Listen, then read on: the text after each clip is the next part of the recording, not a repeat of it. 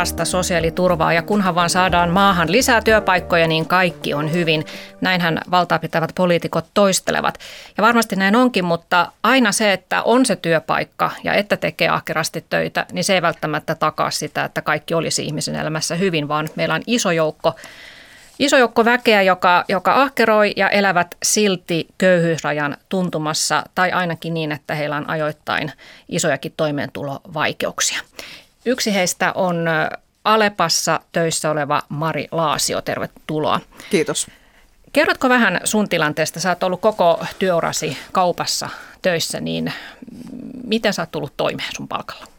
Välillä vähän paremmin ja välillä vähän huonommin. Että toki kun on osa-aikainen ja palkat heittelee tai lähinnä tunnit heittelee, että ei, ei niinkään, mutta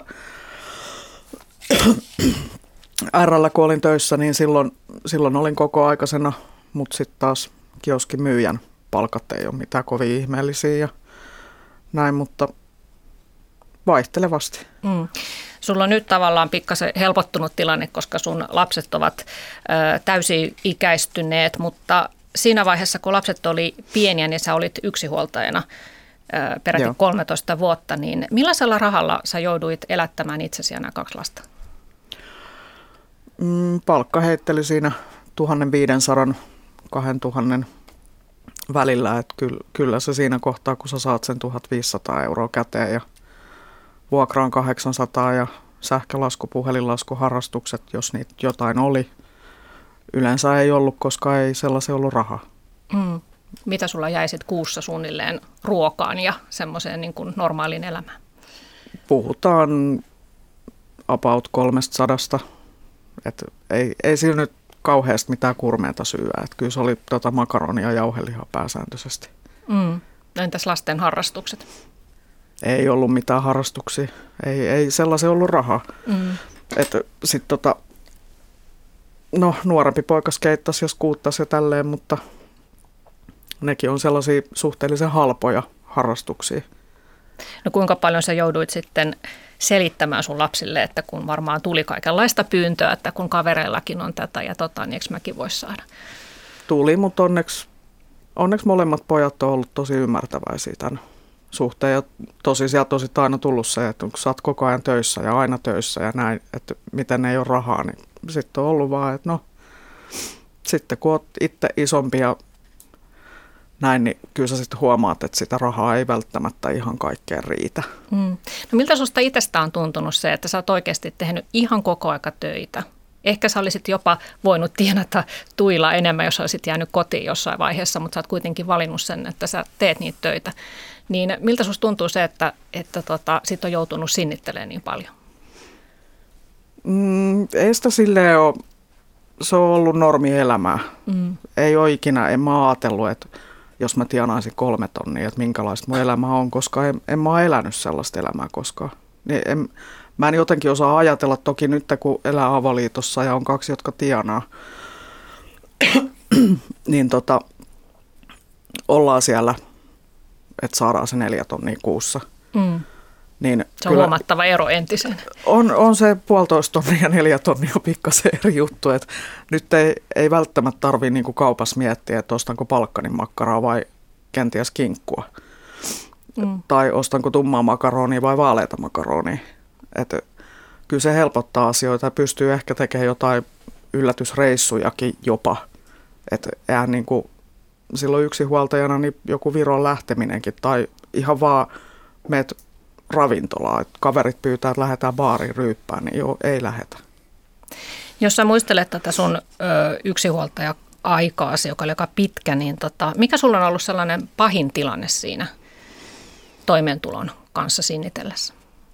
Tai mm. pahimmat vaiheet? Pahimmat vaiheet on varmaan ollut se, että kun tota, on just tullut joku isompi leikkaus eteen, että on joutunut sairauspäivärahalle ja näin, mutta sitten sit sä rumpaa, että sä lähdet hakemaan niitä tukia ja sitten kuitenkin katsotaan ne tulot sinne jonnekin monen kuukauden päähän ja sitten tulee se ovi vasten kasvoja, että et sä täältä mitään saa ja sitten oot silleen, että no kun ei ole ruokaa kaapissa eikä näin, että, että kyllä, kyllä on lainannut kavereiden pakkasia ja jääkaappeja ja tälleen, että meillä oli jossain vaiheessa ystävien kanssa sellainen systeemi, että niin kuin se, jolla oli vähän enemmän rahaa, niin osti sitten alennustuotteita esimerkiksi pakkaseen ja sitten sit kun jollain oli vähän tiukempaa, niin sitten käytiin kolumassa niitä pakkasia ja haettiin vessapaperia ja pesuaineita ja näin, mutta meillä oli, se oli ihan vitsin toimiva systeemi, hmm. mutta kaikille ei ole sellaista. Niin, että tuommoinen ystäväporukka ja kautta toinen toisia. No miten sä oot selvinnyt sun laskuista just noilla pahimpina aikoina? Mm, siirtelemällä. Joutunut ulosottoon, perintätoimiston asiakkaana ollut. Ja niin kuin, onhan se sitten sitä, että sä saat sen pienen palkan, sä siirrät laskuun sit seuraavassa kuussa, tai sitten seuraavassa kuussa saat ehkä vähän paremman palkan. Joka sit menee velanmaksuun sitten. Joka menee velanmaksuun, saat sit kie, siinä kierteessä ja oikeastaan sulle ei ole koskaan rahaa. Et vaikka saisit silleen, että jibii, mä saan ison likson, sitten sä rupeat laskemaan, niin mm, laskut, jibii. Mm. Yhteiskuntatieteiden yliopistolehtori Mikko Jakonen, niin miltä tämä kuulostaa tämä Marin tarina sun korviin? No näiden palkkatyököyhien tai työssäkävien köyhien yhteydessä aika tyypilliselle, niin näistä meidän keräämistä suomalaista aineistoista, jossa on näitä kerätty näitä kokemuksia siitä ihmisiltä, millaista on olla työssä ja köyhä, mutta sitten myös kansainväliseen vertailuun, niin tota, isoissa kyselytutkimuksissa kuin laadullisissa tutkimuksissa, että hyvin tyypilliseltä kuulostaa Euroopassa siis tämän tyyppiset, varsinkin Länsi-Euroopassa. Mm. Teillä on muuten hyvät kuuntelijat mahdollisuus kommentoida palkkatyököyhyyttä, jos teillä esimerkiksi on itsellänne siitä kokemusta tai olisi vaikkapa ideoita, että miten, tästä, miten tätä tilannetta voitaisiin muuttaa paremmaksi, niin Yle Areenassa sarjavaltosivut, niin siellä on keskustele palkkaköyhyydestä, niin voitte jättää sinne kommentteja. Työoikeuden professori Seppo Koskinen, olet eläkkeellä, mutta edelleen kuitenkin teet töitä yliopistolla, niin mitä sä ajattelet tästä Marin tarinasta? Hän edustaa aika isoa joukkoa mm. ihmisiä, jotka tekevät töitä, mutta silti on isoja vaikeuksia tulla toimeen. Niin, meille on kyllä Suomeen nyt syntynyt todella laaja pienipalkkaisten ammattien ryhmä. Ja ehkäpä noin 20 prosenttia tosiaan palkansaajista alkaa olla jo niin sellaisia, joista voitaisiin puhua, että ovat köyhiä, täyttävät köyhyyskriteerit. 20 prosenttia, se on tosi paljon. Niin, kun näitä, näitä on vaikea ihan tarkkaan tietää, että mihin se raja nyt tulisi, mutta jos olisi vaikka 2000 euroa kuukaudessa koko aikatyöstä, niin sen alle jää kyllä iso osa suomalaisista palkansaajista. Ja se on kyllä yllättävää, että minusta tällainen on päässyt syntymään vähän niin kuin salaa. Että meillä on kuitenkin, käydään työehtosopimusneuvotteluja koko ajan ja, ja ne, mitä julkisuudessa tuoda, tulee esille, niin nehän nyt eivät ole näitä matalapalkkaisten asioita, vaan aivan niin hyvin toimeen tulevien. Vaikka nyt esimerkiksi teollisuusliittohan on ollut paljon nyt julkisuudessa esillä, niin teollisuusliittohan kyllä solmi tämän media työnantajien kanssa varhaisjakelua koskeva sopimuksia ja siellä minimipalkka, tosin lisät tulee päälle, niin on alle, pikkasen alle 9 euroa. Eli kyllä teollisuusliittokin solmii sellaisia sopimuksia, joissa tämä alin mahdollinen taso on tosi pieni. Että mm. Kyllä meidän pitää nyt herätä ja miettiä, että mitä tässä oikein tehdään, pitäisi tehdä. On meillä tämmöisiä uusia kuten, aloja, kuten tämä alustataloustyö – jossa on erilaisia ruo- esimerkiksi ruokalähettejä ja, ja taksikuskeja. Jotkut näistä alustatalouden työntekijöistä tienaavat tosi vähän. Ja mm-hmm. kun katsotte, että ketä ne ovat, niin ne ovat yleensä, muualta, yleensä kuitenkin muualta tulleita, ei ole ollut pakko ottaa vastaan tällainen työ. Tuossa oli vastikään, että viikossa käteen 150 euroa Hesari uutisessa ja isä maksaa pensat. Eihän tuossa ole niinku mitään järkeä. Niin. Mutta nämäkin todennäköisesti kuuluu sitten just siihen porukkaan, että niinku mieluummin tekee töitä kuin istuu Kun, niin. kotona ja repii niitä tukia, koska Aivan. niin kuin mulla henkilökohtaisesti se ei ole ikinä ollut vaihtoehto. Mm. Kyllä mulle on sitä väläytetty, jopa ihan sosiaalitoimisto sanottu, että jää himaa. En jää. Hmm. Niin, ja kuitenkin sitten, että oli sitten maahanmuuttaja tai kanta, kantasuomalainen, niin se, että ottaa vastaan sitten vähän huonostikin palkattua työtä ja pääsee sillä tavalla johon, jonkun työn syrjään kiinni, niin johon se kuitenkin sitten parempi mahdollisuus taas työllistyä ehkä parempiin hommiin kuin se, että kieltäytyisi työstä niin. kokonaan. Et, Mut että se, niitä kyllä on kunnioitettava, jotka työskentelevät tällaisilla pienillä palkoilla, koska jos sä jäisit noin 1500-1600 euron koko aikatyöstä ansiosidonnaiselle työttömyysturvalle, niin siitä pudotus olisi vain bruttona ehkä noin 200-250 euroa, että se siitä, että kuukauden työskentelet, niin saat sen 250. Mutta jos tota, katsotaan sitä, että tämä virallinen niin sanottu köyhyysraja, niin se menee yksin elävän kohdalla 1200 eurossa, siis käteen jäävä summa kuussa, ja siihen on laskettu jo mahdolliset sosiaalituet. Ja kuinka paljon tällaisia ihmisiä, Mikko Jakonen, on Suomessa? Joo, tämä on tosiaankin on vaikea määrittelykysymys. Tilastokeskuksen tilastojen mukaan, jotka on siis Euroopan Eurostatin tilastojen mukaan kanssa vertailtavia, meillä on noin 60 000 työssä käyvää köyhää, joista noin puolet, vähän alle puolet on vaan palkkatyössä ja sitten on paljon yksiyrittäjää siellä, 34 000. Mutta tässä on nimenomaan sitten, tämä on se ryhmä, joka ei ylitä tätä köyhyysrajaa siitä huolimatta, että he saavat näitä sosiaalitukia tai he eivät hae niitä. Mutta jos laajennetaan sitä, että, että lasketaan, yritetään laskea kaikki ne mukaan, jotka saavat jonkinnäköisiä tulonsiirtoja ja, tai sosiaaliturvaa palkan tai yrittäjyyden lisäksi, niin suurin piirtein tämmöisiä lukuja voi laittaa, että soviteltuja päivärahoja saa Suomessa noin 170 000 ihmistä vähän reilu jos on työmarkkinatuki, peruspäiväraha ja ansiosidonnainen, ja kuten tässä kuultiin, niin se ansiosidonnainen voi olla myös osa-aikaisesta työstä ja se voi olla aika pieni. Että ei aina joskus tulee mieleen, että ansiosidonnainen, että sehän on kauhean suuri, mutta se ei välttämättä sitä tarkoita. Sitten on asumistukea saavia ruokakuntia, jotka ovat palkkatuloilla, noin 63 000, ja sitten toimeentulotukea saa noin 10 000. Siitä muodostuu mun mielestä semmoinen noin 200 000 ihmisen joukko, koska nämä menee limittäin myös, että on ihmisiä, jotka saavat soviteltua päivärahaa ja asumistukea ja voivat saada jopa toimeentuloakin, että se ei ihan ehkä yllä sinne 200 000 näille mittaisyyksien vuoksi. Mutta sen lisäksi, kun tuossa äsken mainittiin jopa 400 000, ja on tietenkin semmoinen luku, mitä mediassa aina tykätään toistella, että se olisi mahdollisimman suuri, niin tällöin pitää alkaa puhumaan siitä, että ollaan semmoisessa riskissä, että tämmöinen tilanne voi vuoden aikana tulla, että joudutaan ottaa sosiaaliturvaa tai lainaamaan, niin kuin sanoit, että ei välttämättä haeta tai jostain syystä ei saada. Ja siellä sitten on tämmöisiä asioita myös, mitkä vaikuttaa siihen määritelmään, että mitä on työ. Että ovatko esimerkiksi työvoimapalveluissa tai vaikka työllistämistöissä olevat ihmiset työssä käyviä köyhiä. Heidän ansionsa ovat pienet, he käyvät töissä, heitäkin on noin 89 000 Suomessa, mutta yleensä heitä ei lasketa sillä tavalla, että palkkatyöntekijöitä suoranaisesti.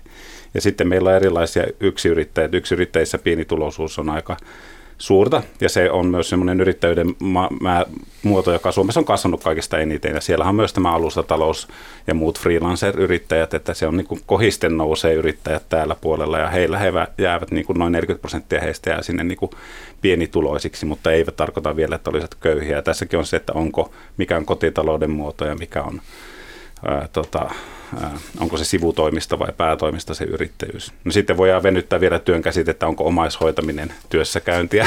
Mm. Työtä se on ja pieni tulosta, mutta he eivät enää palkkatyön piiriin millä tavalla sillä, sillä lailla kuule. Ja sitten jos nämä opint, opiskelijat, heilläkin voi olla tilanteita, että meillä on tosi paljon työssä käyviä opiskelijoita, että heillä voi olla opinnot esimerkiksi keskeytyneet ja saavat kaiken sieltä osa-aikaisesta työstä mahdollisesti opintorahan lisäksi ja, ja silloin on myös pienituloisia, mutta nämä on tämmöisiä määritelmäkysymyksiä, mutta jos katsotaan tätä epätyypillisiä työsuhteita, siis pääasiassa osa-aikaisia määräaikaisia työsuhteita, joita ihmiset kyselyiden mukaan sanovat vastentahtoisesti tekevänsä, heitä on noin 3500 Se kertoo jotakin siitä, kuinka paljon semmoisia, jotka haluaisivat lisää työtä, myös vajaatyöllisten määrä menee sinne noin 400 000 Suomessa, jotka siis kokevat, että työtä pitäisi olla enemmän, että sillä tulisi toimeen. Että sieltä se on se, se 400 000 määrä mm.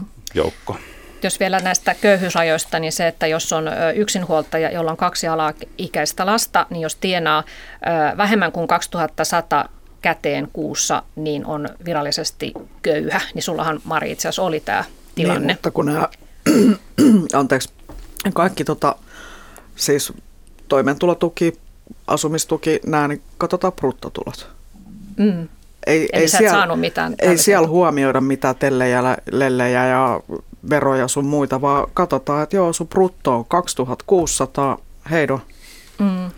Ja sitten oikeasti sä saat käteen sen 1900-1800, jos on ollut se hyvä, hyvä kuukausi, että sulla on ollut ne kaikki lauantai, sunnuntai, illat ja mahdollisesti koko kuukausi pelkkää iltavuoro, niin silloinhan sulla on niinku juhlat. Mm. Tässä mutta vaiku- mutta niin. niin kuin se, että kun katsotaan ne bruttotulot, en tiedä onko siinä sitten, että nykyään ei hirveästi enää veroprosentilla voi pulata, koska siirryttiin siihen uuteen systeemiin, mutta silloin sitten taas, että kun mä oon yrittänyt hakea toimeentulotukea, niin on ollut se tilanne, että sä pystyt pulaamaan sun veroprosentin kanssa, että sä pystyt nostamaan veroprosenttia vähän korkeammaksi, että sä saat vähän vähemmän rahaa, jotta sä saat jouluna veronpalautuksen, jotta sä voit ostaa joululahjoja sun läheisille, mikä on sekin niin kuin toisaalta ihan koominen ajatus, että niin kuin mä nyt maksan vähän enemmän veroja, että mä saan vähän fyrkkaa takaisin. No eihän mä ikinä saanut, koska se meni ulosottoon. Mm. Mutta että niin kuin, Tuommoista jatkuvaa laskemista. Joo, se, se on niin kuin, sä mietit koko ajan sitä pirun rahaa. Niin. Sulla ei ole ikinä niin kuin, minä päivänä, että sit sä katot tilin saldoja, että silleen jep, satanen ja tässä olisi vielä kolme viikkoa, että pojat, me syödään jauhelihaa ja makaronia höystetään se välillä pippurikermalla, niin se maistuu jollekin.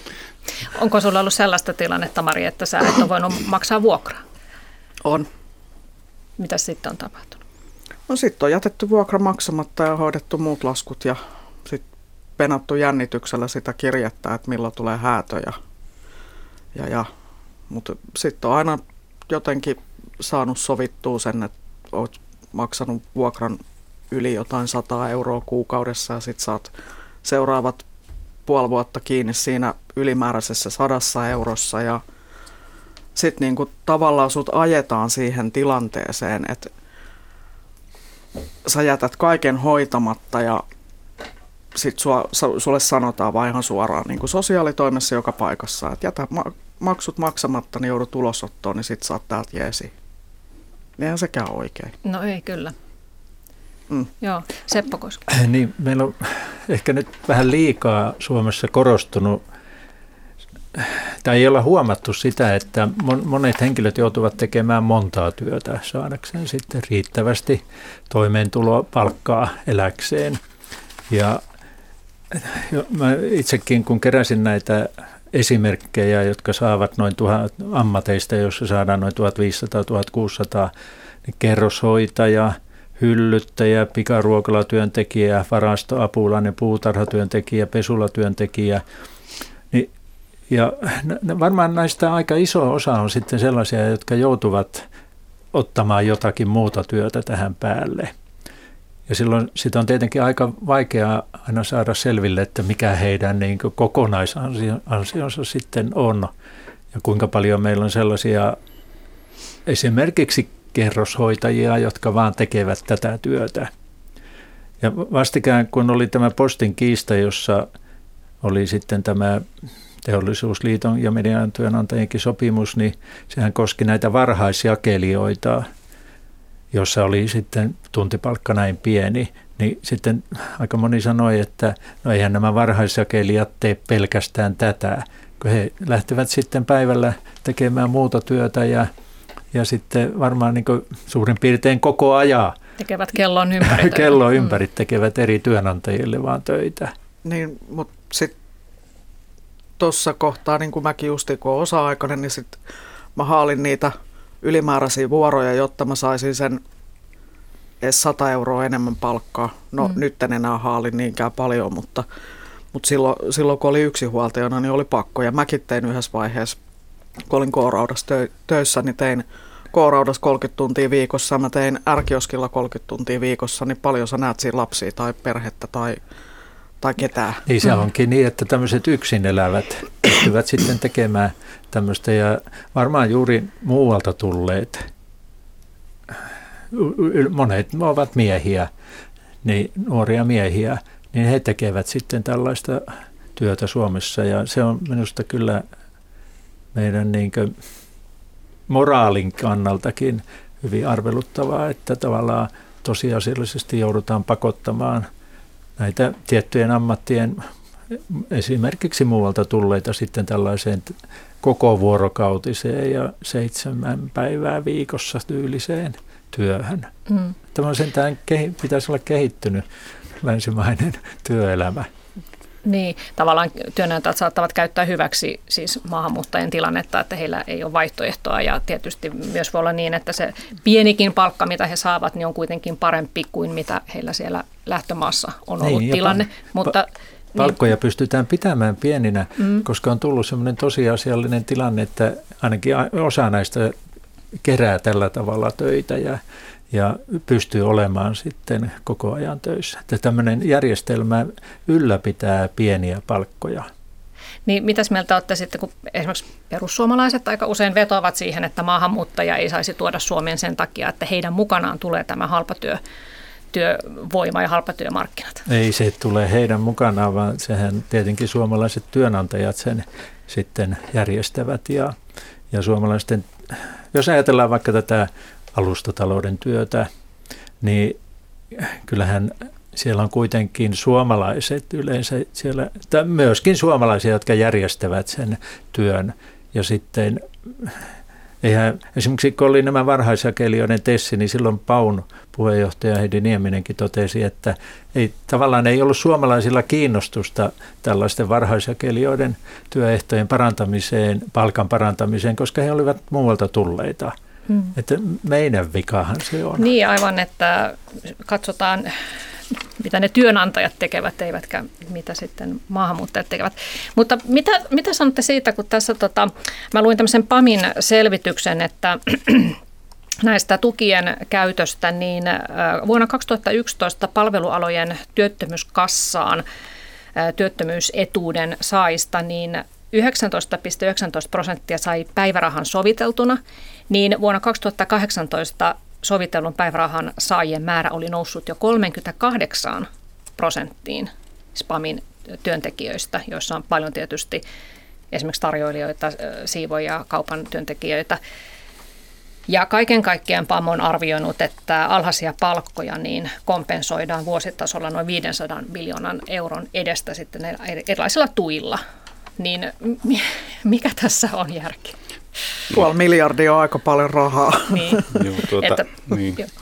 Siis että kyllähän tämä niin kuin varsinkin palvelualalla, tämmöistä kertoo yleisemmin tästä niin kuin meidän työmarkkinoiden rakennemuutoksesta sillä tavalla, että nytkin katselin tässä ihan viimeaikaisia tilastoja, niin, niin tota, viime vuodelta, niin kyllä nämä niin kuin tuotantopuolen työt ja teollisuudessa, niin siellä niin kuin työpaikat kuitenkin vielä taas vähän vähenee, vaikka meidän kokonaisuudessa työ, määrä kasvaa. Ei kaikki alat ole ihan samanlaisia, mutta yleisesti sinne palvelualalle tulee enemmän niitä töitä jatkuvasti ja tämä koskee kaikkia jälkiteollisia yhteiskuntia, että näin tapahtuu. Eli maataloudesta ja teollisuudesta siirrytään palveluihin enemmän ja sitten kun siirrytään palveluihin, niin siellä on paljon enemmän osa-aikaisia töitä, määräaikaisia töitä ja erilaisia silpputöitä, prekaareja töitä. Että se kertoo siitä palvelualat oikein tyypillinen. Sen takia sitten kun meillä on sosiaaliturvajärjestelmä onneksi näin hyvä, Suomessa, niin se tarkoittaa sitten, että sitä soviteltua päivärahaa käytetään kompensoimaan, eikä pelkästään oteta sitä esimerkiksi toista työtä tai muuta. Että tämä on oikeastaan aika uusi ilmiö Suomessa, että, ja tästä on todella huonosti mitään tilastofaktaa, että kuinka paljon ihmiset tekevät näitä to, tätä toista työtä niin kuin kompensoidakseen toista pientä osa-aikaista työtä, mutta Euroopassahan tämä on ihan tyypillistä, varsinkin Briteissä, ja sitten USAssa tämä on ollut jo 80-luvulta se malli, jossa niin työssä käyvät köyhät on tehnyt, mikä tietenkin johtuu siitä, että sitä sosiaaliturvaa ei ole niin helposti ja kattavasti käytössä. Mutta tämä, musta tämä on tämmöinen rakenteellinen kysymys tässä palvelualoilla, että, että näin, näin tapahtuu. Mutta mut käyttääkö työnantajat tavallaan hyväkseen tätä meidän systeemiä, että meillä on olemassa tämmöinen kuitenkin suht hyvä sosiaaliturvajärjestelmä, että tavallaan maksatetaan veronmaksajilla niitä niin. palkkoja, mitä heidän pitäisi itse maksaa? No en, en halua puhua työnantajien suulla, mutta voin sanoa, että en usko, että yksittäiset voi olla yksittäisiä työntekijöitä, työnantajia, jotka ajattelee, että sanoo, että no kannattaisi vaikka kat- kysyä, saisinko sitä soviteltua päivärahaa, jos se ei riitä. Mutta onko tämä systemaattista ja laajamittaista mm. toimintaa on minusta eri kysymys ja silloin, että pitää pitää tasoerot.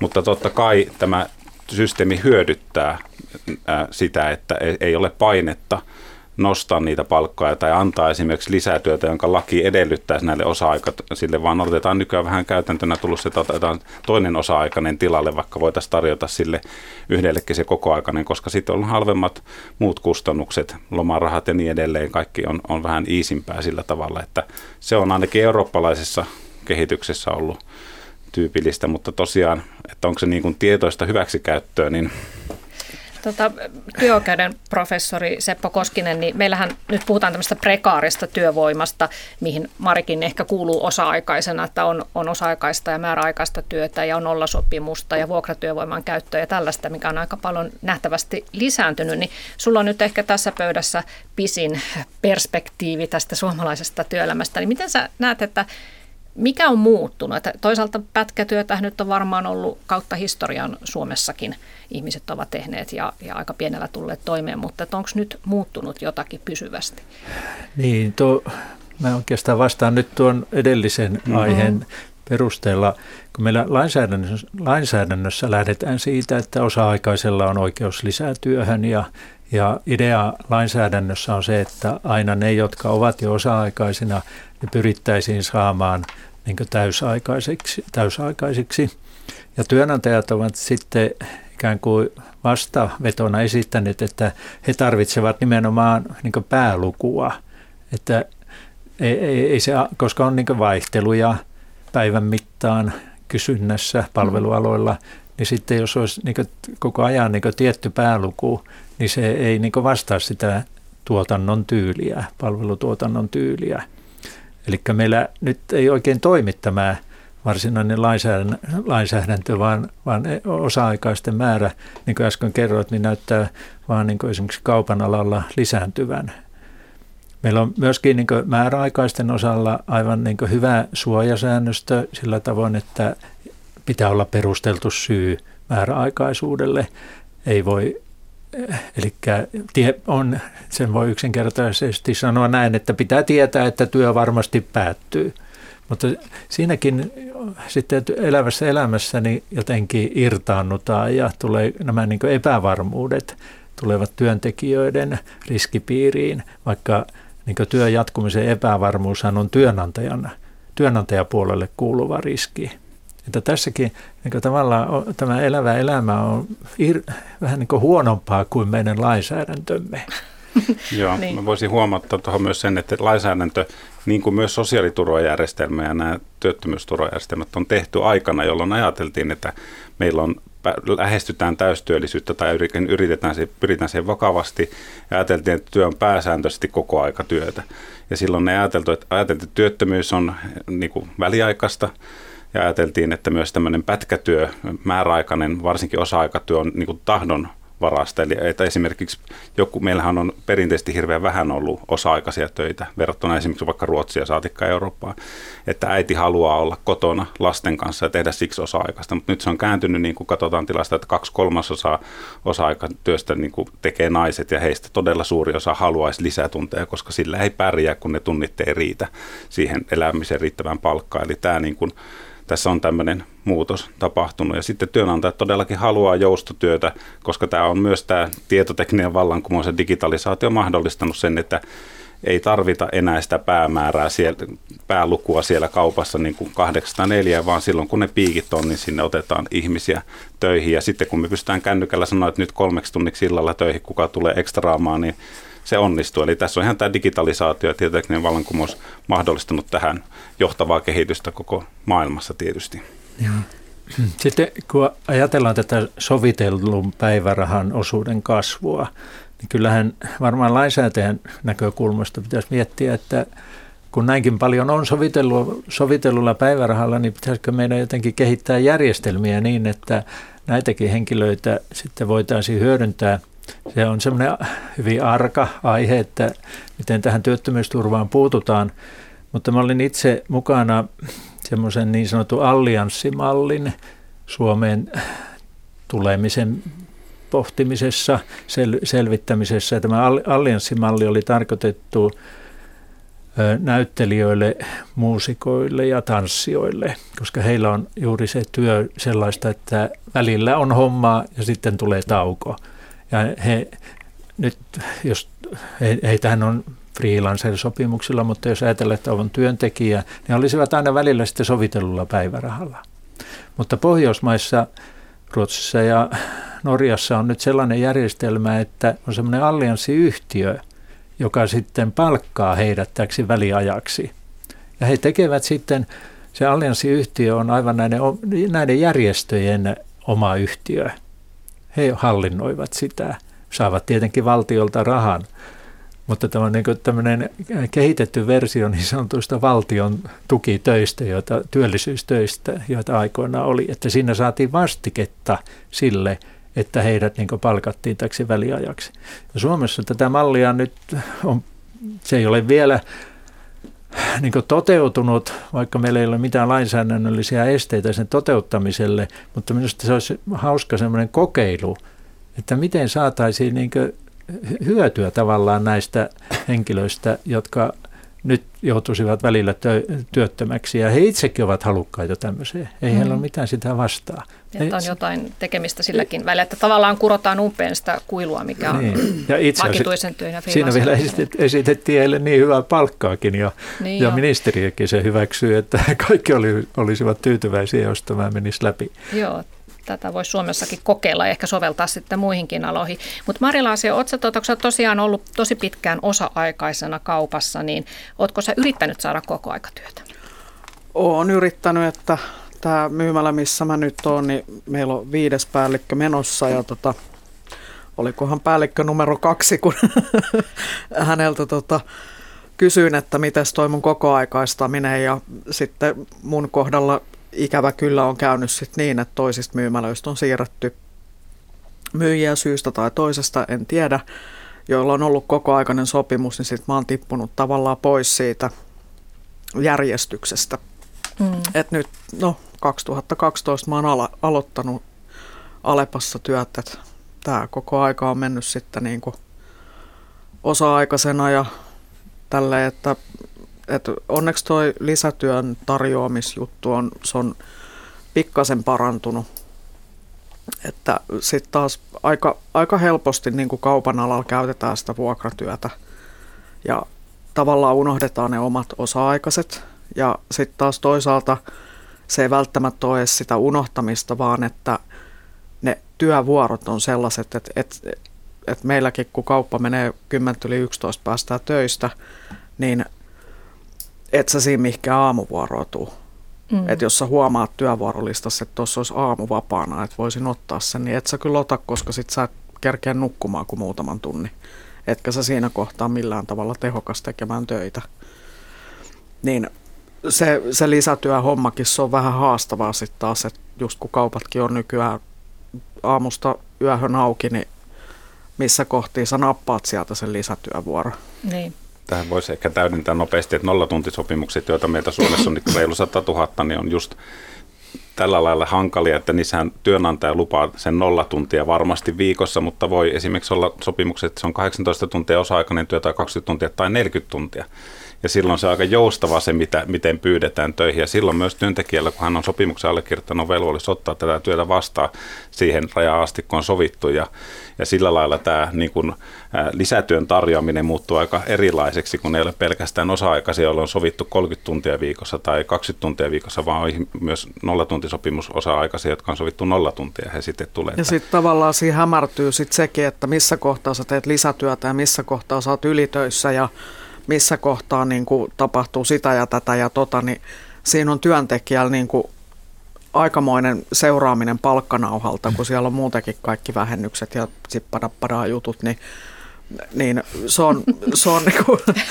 se on ihan pirun vaikeaa ja sitten kuitenkin kun on tasotusjaksot ja kaupan alalla on kuudesta viikosta 12 viikkoa ja niin kuin tasotusjakso alussa sun tun, tun, tunnit saattaa olla siellä jossain 38 ja seuraavassa kuussa sitä aletaan himmaamaan pikkasen alas ja sitten siellä kolmannes kuussa sulla onkin just tasan se 30 tuntia tai ehkä vähän alle, koska sä oot siellä tasotusjakson alussa tehnyt ne tunnit jo. Eli toi käytännössä tarkoittaa sitä, että on tosi vaikea ennakoida myöskään sitten sitä, että mitä mä mitä mä saan palkkaa. Niin on, kun... että saa aina jännityksellä venaat, kun työvuorolistat julkaistaan, miten mulla on töitä. Niin, aivan paljonko on lisiä tulossa. Silloin kun oli tämä kansalaisaloite nolla tunti sopimusten kieltämisestä, niin sehän ei mennyt sellaisenaan läpi, mutta Sipilän hallitus sitten teki tiettyjä uudistuksia vaihtelevaa työaikaa koskeviin ehtoihin ja esimerkiksi sellainen oli, että ei saa käyttää työnantajan aloitteista, jos työaika on kiinteä.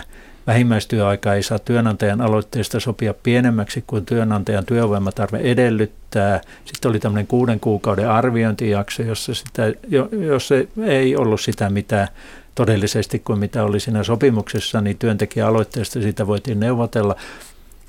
Ja sitten oli myöskin tämä työvuorolista ongelmaa, ja se, sekin ratkaistiin sillä tavalla, että, että työnantaja saa laittaa sen minimimäärän, mutta jos on esimerkiksi kymmenestä tunnista eteenpäin, mutta jos sitten laittaa enemmän, niin siitä on kysyttävä työntekijältä suostumusta etukäteen työvuorolistaa, jos laittaa.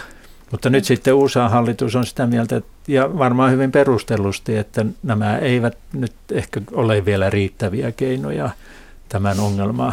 Joo, kyllä, kyllä tota nollatuntisopimusmeininki on, on aika paljon ja toki mä ymmärrän siinä kohtaa, jossa just oot opiskelija tai jotain muuta ja niin kuin sä tiedät, että on jotain koeviikkoja tai tällaista tulossa, niin sä tiedät jo etukäteen, että sä et välttämättä voi tehdä edes sitä kymmentä tuntia.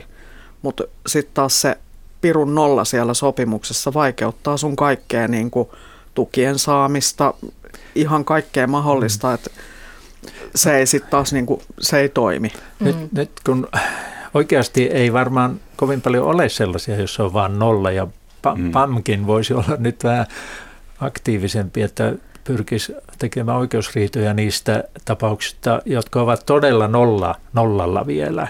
Että mm. eikö ole niin, että ei mitään kiinteää työaikaa sitten käytännössä ole tällaisilla henkilöillä? Joo, Mikko Jakonen. No ei mulle tähän sen, sen kummempaa, mutta Joo. tämä on nollasopimus kasvanut hirveästi esimerkiksi Briteissä, että siellä on niin kuin valtavan nopeasti tullut näitä lisää, noin miljoona tekee siellä. Ja sitten tois, toinen esimerkki, että uudessa Seelannissa nämä kiellettiin tota, ihan, ihan niin kuin hallituksen toimesta. Sitten tehtiin laki, jossa kiellettiin tämä, koska koettiin, että se niin kuin aiheuttaa niin paljon hankaluuksia. Ja Uusi-Seelanti on meille ollut perinteisesti yksi sellainen maa, josta ollaan aina tultu vähän jäljessä esimerkiksi äänioikeuden kanssa, että voisi miettiä, että onko siinä semmoinen kehityskulku vielä 2000-luvulla? No, minä, minä henkilökohtaisesti olen sitä mieltä, että ne voisi ihan kokonaan kieltää, koska se sitten taas mitä, mitä tuolta niin kuin kuulee muualta läheisiltä ja kavereilta ja Turuilla ja Toreilla, kun on jutellut etenkin niin kuin nuorten kanssa, niin se on, se on yllättävän yleistä. Että siellä työsopparissa on oikeasti se nolla. Mutta se, silloin Sehän kansalaisaloitteessa esitettiin 18 tuntia mm. viikossa, joka olisi ollut se työttömyysturvan työssäoloehdon rajaa. Mäkin olin itse kuultavana silloin eduskunnassa ja kyllä niin valiokunnassakin selkeästi näkyy, että se on niin korkea se 18 tuntia, ettei sitä uskalleta sen takia niin pistää No menemään. miksei se voisi olla vaikka 15? Että kyllä niin kuin just ajattelee jotain opiskelijaakin, niin 15 tuntia viikossa opiskelujen lisäksi, niin mm, se, voisi olla se, se on aika paljon ja kuitenkin sitten taas kaksi työvuoroa todennäköisesti menee yli 15 tunnin. Mm. Keskustelemme siis siitä, että miksi Suomessa ei välttämättä työnteolla saa itsellensä kohtuullista toimeentuloa ja täällä ovat äänessä äsken puhunut kaupassa työskentelevä Mari Laasio. Lisäksi täällä on tutkija, yhteiskuntapolitiikan lehtori Mikko Jakonen Jyväskylän yliopistosta sekä eläkkeellä oleva työoikeuden professori Seppo Koskinen Turun yliopistosta. No mitä sanotte siitä, että mikä, mikä sitten voisi olla asia tai uudistus, joka voisi parantaa tätä tilannetta? EU-komissiohan on ehdottanut minimipalkkaa. Toisiko se ratkaisun tähän? Suomessahan SAK ja SDP ovat tätä vastustaneet. Mutta tota, mitä te olette mieltä minimipalkasta? Mä voisin aloittaa, niin tämähän on tämmöisessä selvityksessä, alkuselvityksessä nyt EU:ssa ja tämä minimipalkka puuttuu. Suomessahan sitä ei ole, vaan meillä mennään sen mukaan, että työehtosopimukset ja sitten yleissitovuusjärjestelmä takaavat niin suurelle osalle sen palkan, että niin palkansaajajärjestöt ovat olleet sitä mieltä, että minimipalkkaa ei tarvita. Mutta kaikki eivät kuulu jos, niin, sitten mennään piiriin. siihen, että heille työsopimuslain mukaan pitää maksaa tavanomainen ja kohtuullinen palkka, joka on sitten tosi vaikea. Mm. Että meillä on ollut esimerkiksi oikeusriitojakin siitä, että jos olet provisiopalkalla, jolloin tulee välillä jopa nolla kuukausia – niin mikä on provisiopalkkaisen tavanomainen ja kohtuullinen palkka, koska joskus tulee taas parempia kuukausia. Mutta Suomen lisäksi siis Tanskasta, Ruotsista, Itävallasta, Italiasta ja Kyprokselta se minimipalkka puuttuu, eli se on EU-piirissä hyvin laajasti tällä hetkellä käytössä. Mutta onko siitä hyviä tuloksia? Onko se ratkaissut tätä? Siis, Euroopan laajuisestihan meillä on no, kuitenkin 26 miljoonaa työssä käyvää köyhää. Että siinä vielä sanon vain sen verran, että, mm. että varmaan niin Suomessa se ratkaisisi tiettyjä, tiettyjä tämmöisiä erityistilanteita, että ei varmaan Suomessakaan tulla menemään siihen, että TES-järjestelmä, tämä niin korvaisi jonkun niin TES-järjestelmä, sehän on ihan mahdoton ajatus, vaan sitten on vain kyse siitä, että olisiko tämä joku semmoinen lisäapu, ja nyt täällä niin on niin paljon tällaisia tosi matalapalkkaisia, jotka siis tienaavat sen 1500 tai jotain vastaavaa kuukaudessa, vaikka olisivat kokoaikaisesti töissä. Riippuen tietenkin siitä, että jos se minimipalkka tulisi olemaan sitten alle tämän, niin eihän se sitten ketään oikeastaan Suomessa auta. Mutta jos se olisi esimerkiksi joku 1700, mm. niin sitten se jo auttaisi. Että on hyvin Sittenhän se on vielä tietenkin ammattikohtainen oltava, koska jos vaikka juristi olisi sitten mm. työtön, niin kyllä se 1700 olisi aika pieni sitten minimipalkka hänellä. Joo, siis minusta tämä on monimutkainen kysymys ja Euroopassa sen ymmärtää, varsinkin sellaisen maissa, jossa on hyvin työlainsäädäntövetoinen järjestelmä, että meillä tosiaan sovitaan näistä palkoista ja työehdoista vähän eri tavalla ja sen kautta määräytyy, mutta siis minimipalkassa on hyviä ja huonoja puolia eurooppalaisissa töissä ja köyhä In Work Poverty-tutkimuksessa sitä pidetään yhtenä niin kuin keskiönä, millä tätä asiaa voidaan ratkaista ja taklata. Mutta tosiaan Suomessa se on sille, että se ehkä koskisi näitä aivan matalapalkkaisempia aloja, missä sitten ollaan koko päivä työssä. Että siellä se voisi auttaa, jos se nostaisi sen sinne yli 12,5 euron tuntipalkkaa, mitä nyt pidetään semmoisena rajana, että sen verran pitäisi, pitäisi saada. Mutta sitten kyllä täällä niin kuin näissä prekaareissa töissä se ongelma on enemmän siellä riittämättömissä tunneissa – ja myös siinä huojunnassa niiden viikko- ja kuukausitulojen välillä, että kun ollaan vaikka nyt nollatuntisopimukset tai vuokratöissä ja niin edelleen, niin silloin voi olla viikkoilla on 5 tuntia ja voi olla viikkoilla 40 tuntia. Tämä aiheuttaa tätä heiluntaa ja se on paljon suurempi ongelma, se ennustettavuus. Tässä meidän laadullisessa aineistossa tulee selville, että ihmiset, että ei ne pienet tulot ole Suomessa ongelma, koska meillä on sosiaaliturvajärjestelmä, joka takaa sen, että jos on vaikka se tonnin palkka kuussa, niin sitten saa sitten Kelalta asumistukea sille säännöllisesti. Mutta sitten ollaan ongelmissa, kun se alkaa heilumaan, että ollaan välillä tonnissa ja välillä kahdessa ja silloin ne tuet katkeaa. Tämä on tämmöinen toinen tyyppinen prekaariongelma. Mm. Mutta jos ihan minimipalkasta vielä palaa, niin tosiaan se ei ratkaise tätä osa-aikaisten töiden riittämättömiä tunteja. Sillä sitä palkkaa ei voida korottaa niin paljon, että 20 tuntia olisi sama kuin 40 tuntia. No Mikko Jakone ja Mari Laasiokin voi vastata, että kun just Marikin kerroit, että se ongelma on se, että just heittelehtiin noin tunnit ja, ja lisä, lisätunnit ja ylityölisät kuukaudesta toiseen, että ei voi ennakoida. Ja se on niin kuin se ongelma. Ja sitten Mikko sanoit, että moni elää sitten sen takia ongelmissa, että saa jotakin sosiaalitukea siihen palkan päälle ja sitten tuleekin katkoksia ja ollaan vähän aikaa ilman mitään tuloja. Ja se aiheuttaa tietysti suuria ongelmia, niin pitäisikö työnantajat jotenkin pakottaa esimerkiksi jos ei nyt pysty tarjoamaan sitä kokoaikatyötä, niin jotenkin pakottaa tekemään sellaisia sopimuksia, että se olisi tasaisempi myös osa-aikaisilla. No ky- kyllä niin kuin, siis jos mä voin ihan niin kuin omasta henkilökohtaisesta elämästäni sanoa sen, että onhan se ero, että sulla on vaikka koko kuukaus pelkkää iltavuoroa, viikonloput mukaan lukien. Mm. Niin kuitenkin mulla on myyjävuodet jo täynnä, kun mä oon ollut sen 20 vuotta ja kahdeksantena vuotena napse katkee ja sen jälkeen tullaan sitten peruskorotuksilla 20 senttiä tuntiliksaa lisää ehkä mahdollisesti. Nythän ollaan kuitenkin monta vuotta myyjätkin on mennyt sillä, että sinne on tullut se pari kolme senttiä. Ja käytännössä vuokra on noussut enemmän kuin sun palkka kuukaudessa.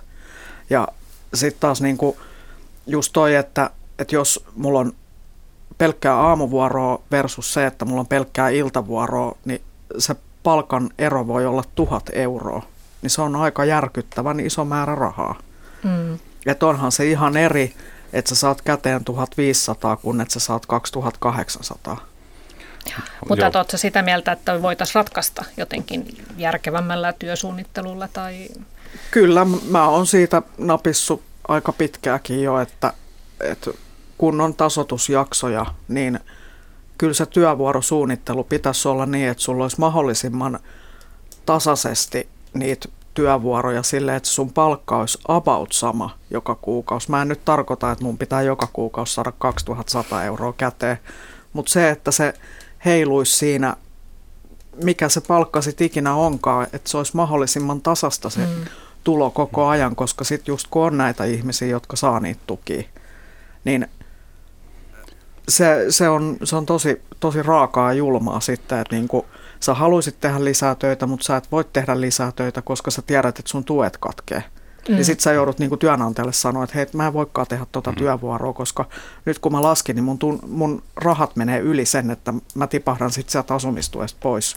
Joo. Joo, ja pääkaupunkiseudulla se niin. asumistuki on usein täysin välttämättä. Niin, se on olennainen ja nimenomaan, että kannattaa ottaa kuukaudeksi tai kahdeksi sitä lisätyötä, koska sitten se asumistuki katkeaa sitten, jos ollaan taas sitten kahden kuukauden päästä siinä tilanteessa, että sillä ei olekaan niitä lisätöitä, sitten joudutaan taas uudelleen hakemaan ja sitten tulee viiveitä siihen asumistukeen. Mutta tämä on yksi asia, mutta vielä tuosta pakottamisesta, että tässä on, en, en sano, että tätä ongelmaa ei voitaisiin paremmin hoitaa ja ratkaista, mutta on siinä ihan aitoakin ongelmia, että meillä tämä palvelutyössä etenkin palvelutyössä, mutta muussakin tämän tyyppisessä työssä, niin oleva työvoima on niin heterogeenista ja monipuolista, että siellä on opiskelijoita, siellä on tosiaan muualta tulleita työmaailmaan juuri tulevia nuoria, siellä on pitkän alalla olleita, siellä on kokeilussa olevia harjoittelijoita niin edelleen, palkattomissakin harjoitteluissa myyntityössä paljon, että se on niin monipuoliseksi muuttunut tämä työvoimajakon, eli sinne on aika vaikea pitäisi jokaiselta ihmistä kysyä, että haluatko nyt elää tällä vai otatko lisätienestiä ja miten se erotella, että se on niin kuin varmaan työnantajakin kannalta aito ongelma. Ja tietenkin on helppo nostaa kädet pystyyn, että mulla kiinnostaa vaan se, että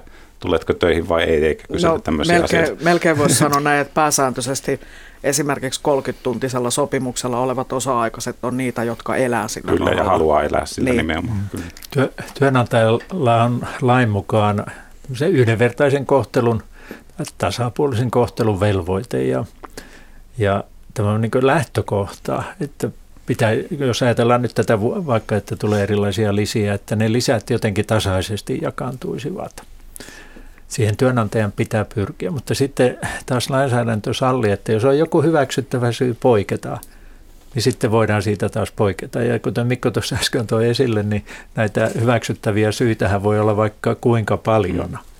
Että meillä ei oikein toteudu sitten tämä tasapuolisen kohtelun, ikään kuin tasaamisen periaate, että me ollaan jotenkin irtaannuttu siitä. Mä olen joskus leikilläni sanonut, että kommunismihan oli sitä, että kaikille yhdenvertaisesti ja työn sankarit saivat sitten enemmän. Et, mähän, mähän on esimerkiksi tota, tässä omassa duunissani niin kysynyt, että onko meillä jotenkin tietty määrä viikonloppuja, mitä me saadaan kukakin tehdä. Et kun saattaa olla niin, että esimerkiksi mulla oli viime marraskuun palkka oli 20 euroa parempi. Mä sain 1580 euroa käteen, kun 2018 mä sain 1560 euroa käteen. Niin sehän kertoo siitä, että mulla on alkuvuonna ollut niin kuin ihan vitsisti iltaa ja viikonloppuja ja kaikkea, ja sitten siellä loppuvuodessa ruvetaan himmaamaan sitä, ja sitten mä saan niitä tonni 500 liksoja mm. vielä tässä vaiheessa. Työnantaja tasoittaa. Kyllä. Joo, se on sitä. Tuota, nythän on sosiaaliturvan uudistustyö lähtenyt käyntiin, niin mitä sanot Mikko Jakonen siitä, että miten sitä sun mielestä pitäisi uudistaa suhteessa juuri matalapalkkaisiin ihmisiin? Tämä on tosi iso kysymys. Pitää kysyä monelta ihmisiltä, kokonaiselta asiantuntijaraadilta, että tähän, tämä käy hyvää keskustelua, että tätä niin menee eteenpäin. Mutta kyllä tässä jotain tietenkin on, että on tehty jo hyviä asioita, esimerkiksi tämä suojaosa tai turvaa se, mikä oli aikaisemmin työttömyysturvassa ja asumistoissa 50 euroa, jonka jälkeen tuet piti tarkistaa nykyään 300 euroa. Se on helpottaa jonkun verran ihmisten elämää. Hän konkreettisesti voi tienata sen 300 euroa kuussa ja niitä tukia ei tarvitse tarkistaa. Mutta tämä on sellainen asia, että mistä, mistä pitää lähteä liikkeelle, että nämä on niin kuin osa meidän työmarkkinoita. Ja kyllä mä näen, että ei nämä niin kuin sillä lailla yksinkertaisesti tule häviämään. Ainakin jos Euro- maailmantalous ja muu pysyy tämän kaltaisena eurooppalaista trendiä seurataan, mutta kyllä asialle voi tehdä paljon ja kyllä sosiaaliturvan pitäisi tietenkin olla sellainen, että se olisi suunniteltu tähän tämmöiseenkin maailmaan, missä on epätyypilliset työsuhteet ja joustavat työsuhteet, joustotyö, silpputyökin niin kuin arkipäivää sillä tavalla, että se käy niin kuin yhteen. Ja tietenkin sitten voi miettiä, että miten sosiaaliturvaa kokonaisuudessa rahoitetaan, että jos sieltä paljon työnantaja hyötyy, niin pitää tietenkin kysyä, että, että kuka sen maksaa. Mm. Mutta joka en, tapauksessa mm. pitäisi tavallaan herätä tähän nyky, nykypäivään, että mitä nämä nykytyömarkkinat no, oikeastaan on. Musta se on se ongelma ollut, että meidän keskustelu menee kuitenkin aika paljon sen niin kuin kaikkein heikommissa asemissa olevan, jotka on kokonaan työmarkkinoiden ulkopuolella, tai sitten niin kuin työn, hyvässä työ, vakituissa työsuhteessa olevien puolelta taas niin kuin työmarkkinakentällä. No Mikko Jakoinen, sä oot ensimmäinen, joka on alkanut tutkia köyhyyden, köyhyyttä ikään kuin kokemusten kautta, mm. että sä oot Jyväskylän yliopistossa, oot tehnyt tutkimus, tai aloittanut tutkimushankkeen, jossa olette kerännyt kirjeitä ihmisiltä, jotka käyvät töissä, mutta kokevat köyhyyttä silti. Niin minkälaisia tunteita ja asioita näistä kirjeistä nousi esiin? Joo, nopeasti nyt en ole välttämättä ihan ensimmäinen, mutta tämmöinen iso laadullinen aineisto ei Suomessa aikaisemmin ollut ja Euroopassa on toki tutkittu ja muualla, mutta tunteista siellä on hyvin musta niin kahtia jakautunut. Tämä, kun mennään tässäkin niin kuin ääripäästä toiseen, että siellä on ihmisiä, jotka haluaa, että tulisi, tulisi kuolema ja korjaisi. On paljon masennusta, synkkyyttä, tai ei ole mitään järkeä tässä hommassa. Mutta sitten on tosi paljon, musta niin kuin mä oon kirjoittanutkin tästä, että täällä on tosi paljon noista arkipäivästä, ehkä vastentahtoista arjen sankaruutta ja rohkeutta, jossa niin kuin ajatellaan, että en anna periksi ja, ja tota, haluan antaa lapsille työssäkäynnin mallin ja niin kuin on toivoa ja kyllä tämä tästä menee. Ja se on ihan oikea ajatus Suomessa, koska se onneksi se työssäkäyvän köyhän tilanne ei ole Suomessa niin pitkäaikaisesti pysyvä, vaan että se on muutamista vuosista. On sitten ihmisiä, jotka yleensä yksinhuoltajuuden takia juuttuu siihen esimerkiksi kymmeneksi vuodeksi, mutta että se ei ole kuitenkaan loppuelämän kohtalo välttämättä. Toivo on hyvä pitää hengissä ja se noissa tulee vastaan. Mm. Niin, mä vielä lyhyesti sanon tästä sosiaaliturvapuolesta, niin siellä keskeinen ongelma on se, että meillä on työn, tämä statuskysymys, että ei oikein tiedetä, että tehdäänkö työntekijänä, yrittäjänä vai missä roolissa. Ja se mm. heijastuu kaikkialle työttömyysturvaa ja eläketurvaa ja se pitäisi jollakin tavalla ensimmäiseksi ratkaista. Hmm. Ja pätkätyöura tuottaa pätkä- ja pienituloisen eläkkeen, että se on se ongelma myös. Joo. No, minkälaisia tunteita sulla, Mari Laasi, on herännyt sun omasta kokemuksesta, mitä haluat vielä jakaa? Sulla on tavallaan nyt on tullut, niin kuin Mikko sanoi, että ei mikään ole ikinä pysyvää, että on, on tilanne vähän parantunut. Joo, siis sama, samaistun tuohon tohon tutkimushommaan kyllä, että kyllä niin kuin välillä on meinannut iskeä hanskat tiskiä ollut silleen, että ei helvetti, että mä en enää jaksa, että on niin, kuin niin niin juuri sieltä, mistä vaan voit kuvitella. Mm. Mutta sitten mullakin on ollut, ollut aina toi, että mä oon 11-vuotiaan aloittanut työt, niin mulla on ollut se, että mä haluan tehdä töitä. Se on, se on niin kuin mulle se tärkeä asia. Ja sitten, että poikien kohdalla ja lähipiirissä, ystäväpiirissä tälleen halunnut antaa just sen mallin, että hei, että niin kuin, kun duuni on se juttu – ja mm. työ kuitenkin rytmittää ja määrittelee aika paljon asioita. Että musta oli ihan hirveä olla se yksi kuukausi työtön, kun mä täytin sitä lappua. Niin mä päätin, että tämä on mun ihan tasan tarkkaan ensimmäinen ja viimeinen kuukausi, minkä mä oon työttömänä. Sä oot ollut Mari työn sankari ja kerroitkin tuossa, että sun 18 vuotta täyttänyt poika on aloittanut opiskelut ja saanut myös työpaikan, eli hyvin oot näyttänyt hänelle toimeentulomallia. Kiitoksia Mari, Mikko ja Seppo tästä keskustelusta ja tapaamisen tiistaina.